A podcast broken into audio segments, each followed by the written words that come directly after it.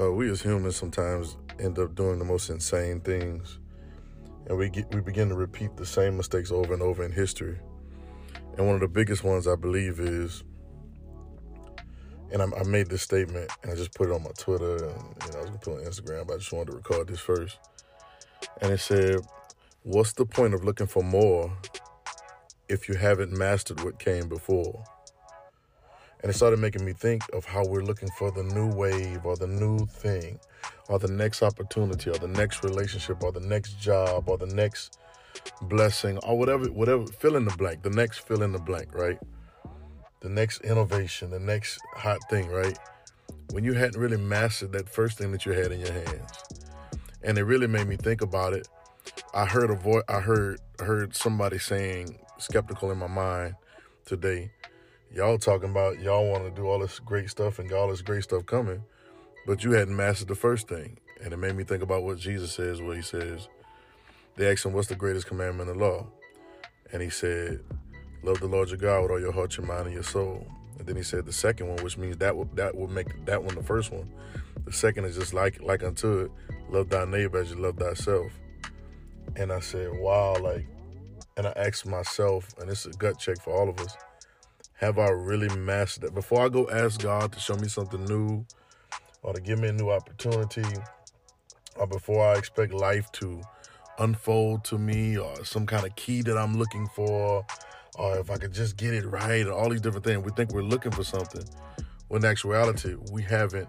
I learned I learned a new word the other day. It's called apperception, which means you take on something as the whole of what your mindset thinks. It's like you take it on as a whole. It's not a searching. It's it's actually what it is, and it's uh it's if we not have have made an apperception of truth, or an apperception of that truth, which is love the Lord your God with all your heart, all your mind, and all your soul. Like, what does that really look like? What does that really mean in, in my day to day life and the way that I function and the way that I do things? What does that look like for me? What does it look like for me to love God with all my heart, my mind, and my soul?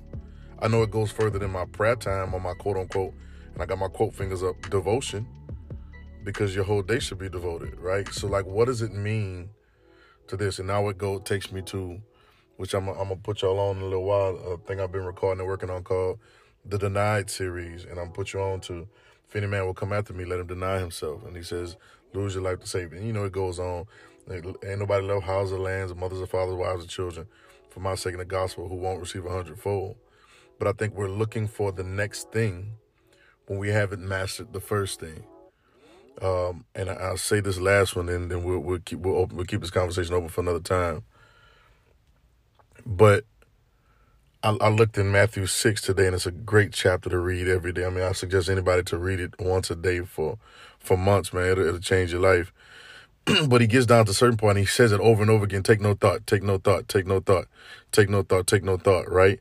Don't take no thought about what you're gonna eat, what you're gonna wear. Take no thought about can, can you take thought and add add to yourself? Like it's take no thought, take no thought. And then he says, But seek ye first, it's that first again, the first thing, the kingdom of God, or God's functioning, God's domain, God's way of doing things. And all these things will be added. The more that we're looking for will will, will show up. I, I, I, I'm always rhyming. The more we're looking for will be sure when we master what came before. That's a dope one. The more that we're looking for we'll be sure um, when we master what came before. And then even after that scripture 33, the next scripture says, take no thought for tomorrow, for tomorrow is going to be, be what it is. And so it's a clarity, I think. It's, it's asinine of us as a society to be looking for a new universe or a new reality, virtual reality, or a new, the next new thing that's coming. And this is how economy keeps us in a in a shuffled position. This is how not the economy, but just life keeps us shuffled. It keeps us moving. It doesn't. Uh, it keeps us from uh, not being focused. Uh, it always keeps us moving in another direction, and then we begin to normalize the no- noise of the new. Ah, that's so dope. We normalize the noise of the new, um, and and never, never, never really, uh, never really give life. I know I'm rhyming y'all bars. We normalize the noise of the new, and never really give life what it's due, which is the first thing. So, I don't know, man. Just a conversation we can have and something we can think about for ourselves um, and just see what's going on with us. I'll say it again. Uh, we're constantly, we have to stop looking for more when we haven't mastered what came before. All right, I'm out. I wanted to add this on that it's pretty ironic that at the end book of the Bible, Jesus comes, there's some more red words there, and he's talking to the churches at the time. And at the end of the Bible, the first thing he admonishes us to do, and the people at the time but us, is to go back to your first love. that's the thing that's before. So, yeah, going back to our first love.